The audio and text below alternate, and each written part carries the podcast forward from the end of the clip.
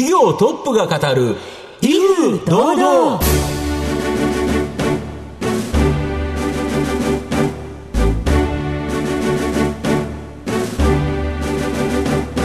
毎度相場の福の神こと藤本信之です。アシスタントの飯村美希です。この番組は巷で話題の気になる企業トップをお招きして番組の指揮者的役割である財産ネット企業調査部長藤本信之さんが独特のタクトさばきでゲストの人となりを楽しく奏でて紹介していくという企業情報番組です。藤本さん今日もよろしくお願いいたします。ます。まあ、僕の YouTube 番組に、はい、あの井村さん投げ銭してくれないのに、はい、他のなんか配信にはガンガン投げ銭してるとか。ちょっと何の不満ですか冒頭からいきなり、ただでもやっぱりいろいろなんかイベントとかも行けないし、うん、お祭りもないしで、うん、あの配信サービスを見ながら投げ銭してたら結構な額がね、うん、かさむぐらいやっぱ枯渇してますね楽しいことに対して、ただやっぱりリアルっていいですよね。やっぱりリアルが一番だなって実感するコロナ禍でしたね、そうですね。はい。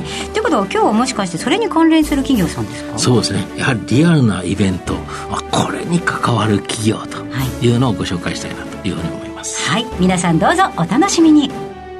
この番組は企業のデジタルトランスフォーメーションを支援する IT サービスのトップランナーパシフィックネットの提供財産ネットの制作協力でお送りします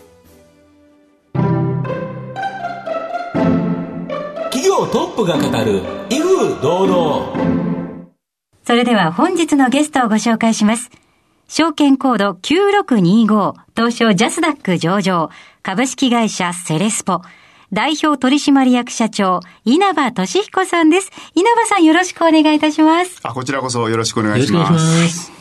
え株式会社セレスポは、東京都豊島区大塚駅近くに本社があります、社名のセレモニースポーツの通り、イベントなどの企画、設営などを一気通貫で請け負えるイベント関連企業です。それでは稲葉さんの方からも簡単に御社のことを教えてください。当社を一言で言うと、はい、その設営部隊を持っているイベント制作会社、うん、ということになります。なるほど。まあ、あの、お客様からのご相談、そういうものから始まって、うん、企画、現場の設営、うん期間中の運営などですね、うんうん、これを一社で行います。まあ、創業当時、それは四十数年前になりますが、はいうん。まあ、セレモニーというのは主に地鎮祭などのことだったんですね。で、スポーツは運動会がその中心でございまして、まあ、そこから始まって四十数年経って、えー、現在はありとあらゆる種類のイベントを扱っております。まあ、中には皇族が出席されるまあ、いわゆる行幸系行事もあれば、うん、スポーツ競技のその国際大会もあると、うんうん、まあ、そこまで企業が発展してきたということになります。はい。えー、では、後ほどまた企業についてじっくりと伺わせていただきますが、まずはですね、稲葉さんの自己紹介を兼ねまして、いくつかご質問にお付き合いをお願いいたします。生年月日はいつでしょうか ?1954 年3月15日ですので、はい。67歳です。子供の頃、稲葉さんはどんなお子さんでしたか？漫画ばっかり読んでたっていう、そういう記憶がありましてね。何読んでたんですか？その頃は、鉄腕アトムとかですね。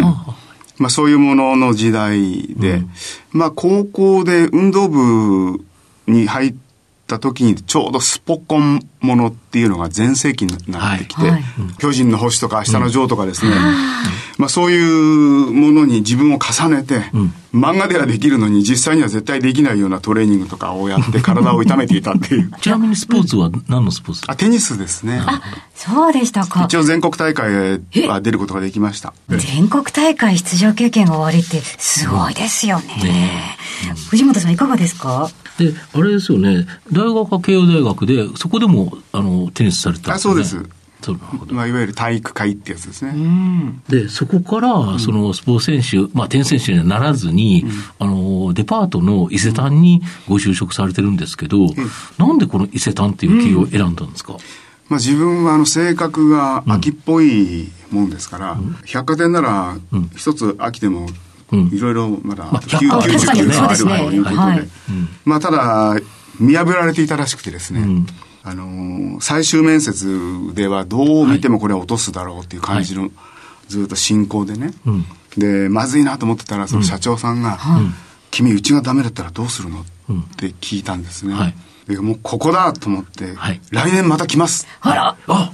と言ったら言い切ったら、社長が満面の笑みで、人事部長に、うちだったらどう？そういうことあるの？って言ったら人事部長がですね、見事に空気を読んで、はいうちだったらそれは何人か出るかもしれませんね。と。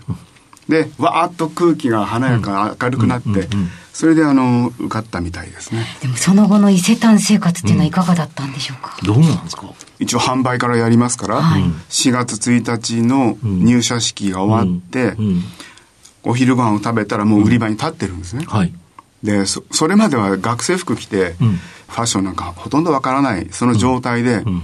4月1日の午後からは、婦人靴下傘エプロン売り場っていうところに配属になってですね、い。きなり、はい。主にパンストの販売はいはい。をしておりまして、はい。で聞かれたってわからないんですよね。うんデニールがどうとか言われてもですよね。なんとかデニールシアタイプなんだかんだって聞かれる。まあ、ただ大きく、その、新入社員っていうのをつけて販売してますので、はいお客さんも半分楽しんでいただいて、なるほど。早く勉強しなさいよとかって言いながら、あの、はい。接客をさせていただいておりました。その中で、あの、伊勢丹の新宿本店のあの巨大な、あの化粧品売り場、あれを率いられてたとか。私が40歳の頃に、伊勢丹の本店と支店の化粧品を統括するそのバイヤーをやれって言われたんですね。まあ、自分でその綺麗になりたいと思ったことがないので、最初は苦労しました、化粧品の担当って言っても。まあ資生堂さんの図書館なんか入れてもらったりして、まあ何日かわーっとこういろいろ見てですね、それでまあ化粧品っていうのは、医療とファッションとホビーが重なる、その丸が重なるところにある商品だなっていうはいはい、自分なりにその本質はそういうこっちゃろうということで、まあそれが分かってから、あの、いろいろ仕掛けもしやすくなってですね、まあ4年ほどでうん。売り上げが3割ぐらい増えたかな。ああ、すごい。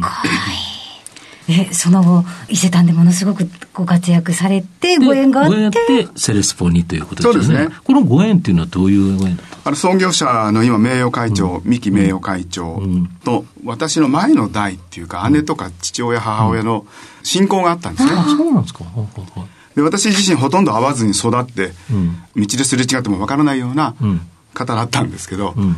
何度かお話をするうちに、やります。って言っちゃったっていう、まあそういうことなんですね。これ百貨店とセレスポってだいぶビジネスが違いますよね。まあ基本はそのお客様がどういう形でどういう満足を得たいのかっていう、そこが分かることが大切だという、まあその基本は同じですね。なるほど、なるほど。どちらも本質は同じと、大変勉強になります。ありがとうございます。えー後半では稲葉さんが率います株式会社セレスポについてじっくりとお伺いします。企業トップが語る威風堂々。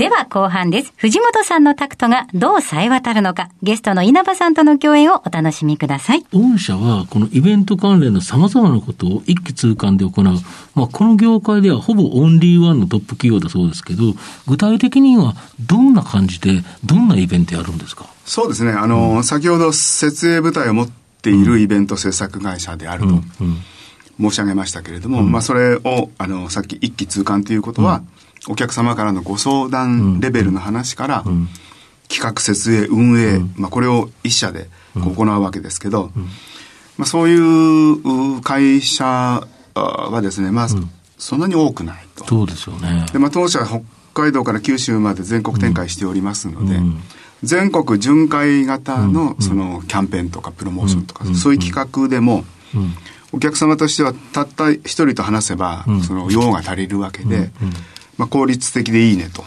まあ、あとイベントの種類で言えば、セレモニー、社名にもなってます。つまり式典関係。それからセールスプロモーション。それからコンベンションという会議系ですね。あとフェスティバル。お祭り系。まあ、あとスポーツになるわけで、まあ、そういうものをこう、まあ、バランスよくというか、まあ、年間を通じて担当している。そういう業用ですね。私たちの。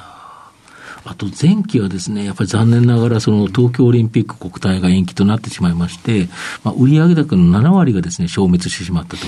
まあ、大きな赤字計算になってるんですけど、今期はどのようにですね、挽回していこうという思いでしょうか？まあ私たち、その業務は先ほど申しましたように、セレモニーから、まあいくつかこう、バリエーションがありますね。それから同時にその顧客としては、はい。まあ官庁、自治体、企業、学校、競技団体と幅広く、はい。その幅広い業用と幅広い顧客が、本来こう、そこでできてくる組み合わせというのは、あのバラエティに富んでるわけなんで、社会変化から生じるリスク、うん。これをその分散していた。まあそうですよね。企業が調子悪くなっても官庁がやってくれたりとか。で、あのーと考えておりましたが、このコロナウイルスに関しては、この1年目、やはりうまく対応できませんでした。まあさすがに全部やっちゃダメって言われたら、そう難しいですよね。で、今ではその、ウィズコロナの考え方を、まあ、積極的にイベント業務の中に組み込んで、うん。まあ期待されるニューノーマルっていう、まあ、そういうものの具現化で、うん。まあ、要するに、最後は安心安全なっていう、この二言がうん。頭についてこないと、そのイベントも、えー大丈夫ですか？ということの不安ばかり大きくなりますので、安心安全なイベント、そして、えー人人々のニーズを満たしていく、まあ、この辺をその切り口として、あの今鋭意いろいろな努力を重ねているところです。逆にだけど、そこでいろんな知見が溜まってきたから、やはりこのウィズコロナの時代、どうしてもやっていかなきゃいけないということだというと、だいぶその挽回できそうだという形になってきたという感じですかね。今の段階ではまだわかりません。まだわかんないですか？えうん。まだわかりませんが、その社会情勢が落ち着いてきたらですね、まあ、特にコロナウイルスの方ですね、必ずそのやりたかったのにできなかったっていうことがあるいっぱいありはずですね。うん。で、これがこう一気に、その、爆発するのではないかなと。そうなりましたら、うん。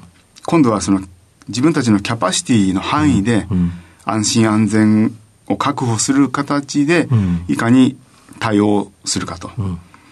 まあ、あの、そういう、まあ、今度はまた違った意味での嬉しい悲鳴になるかもわかりませんけれども、いずれにしてもこの安心安全への配慮、うんこれを最優先で、あの、考えていくつもりです。なるほど。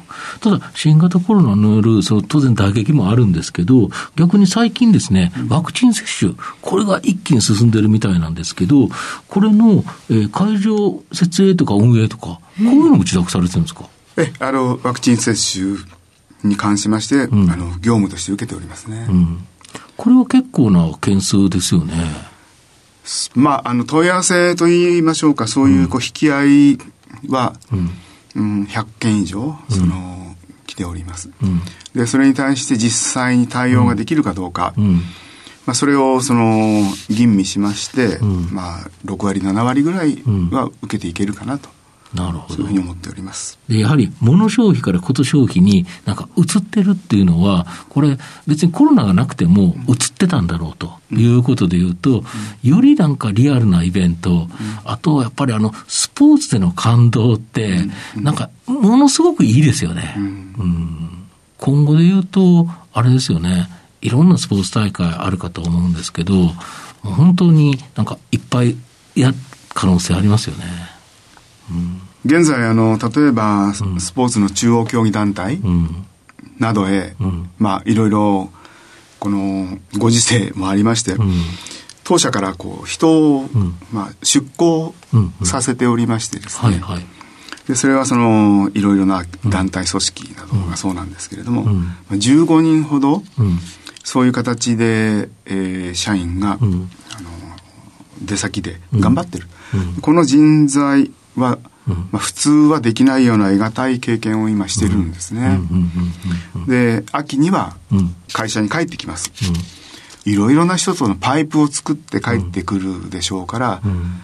まあ、そういう人材を含むチームで、うん。これからどうしようかと、スポーツに関してはと。うん。うん。で、この秋に、まあ、中期経営計画を作成する予定ですけれども、まあ、その中期経営計画の中に、そういう15人ほどの、外の飯を食って帰ってきた。うん。しかも、いろいろパイプができて、うんそのネットワークがある。うんまあ、そういう人間を活用して、うん、あの今後の中期ですから3年計画ぐらいになると思うんですが、まあ、それに沿って目標達成を目指していく、まあ、そういう予定です。なるほど。やっぱり御社の今後の成長を引っ張るものっていうのは、御社にいる人材ということですか？それ間違いないですね。なるほど。はい。さあ、では、藤本さん、最後の質問をお願いします。あなたの心に残る四字熟語、教えていただきたいんですが。不要不急です。はい。なぜ選ばれましたか？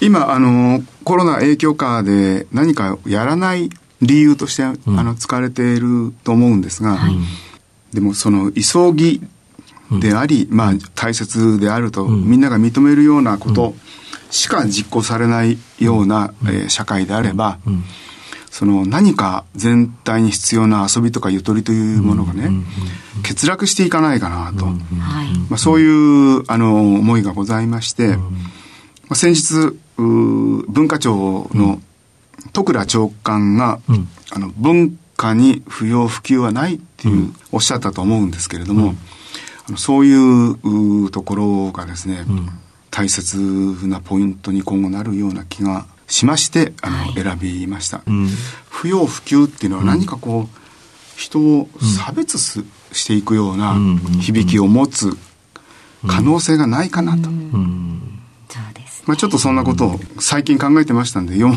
うん、字熟語で、はい、挙げさせていただきました。ありがとうございます。そう、今はなかなか人にも会いづらいですけれども、うん、今この瞬間に誰かと触れ合うっていうのが人生を充実させる大事なポイントになったりもしますので、うん、その、そういったなんかの特別な、えー、日っていうのがこれから一つずつね、増えていくといいなって思いますね。不要不急は人生にはないんじゃないかなって私も、えー、思いました。ありがとうございました。えー、本日お話しいただきました今日のゲストは、証券コード9625、東証ジャスダック上場、株式会社セレスポ、代表取締役社長、稲葉俊彦さんでした。稲葉さんありがとうございました。ありがとうございました。どうもありがとうございました。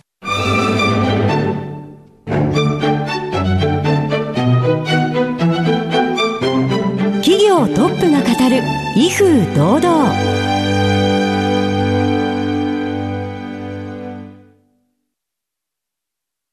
業のデジタルトランスフォーメーションを支援する IT サービスのトップランナー。東証2部証券コード3021パシフィックネットはパソコンの調達、設定、運用管理からクラウドサービスの導入まで企業のデジタルトランスフォーメーションをサブスクリプションで支援する信頼のパートナーです。取引実績1万社を超える IT サービス企業。東証2部証券コード3021パシフィックネットにご注目ください。お送りしてきました企業トップが語る威風堂々、そろそろお別れのお時間です。今日のゲストは株式会社セレスポ代表取締役社長稲葉俊彦さんでした。そして稲葉さんの選ばれました四字熟語は不要不急でございました。えー、番組最後までお付き合いいただきましてありがとうございました。ぜひラジオ日経のウェブサイトのチェックもお願いします。それではここまでのお相手は藤本信之と飯村美希でお送りしました。来週のこの時間までほなさいなら。この番組は企業のデジタルトランスフォーメーションを支援する IT サービスのトップランナーパシフィックネットの提供財産ネットの制作協力でお送りしました。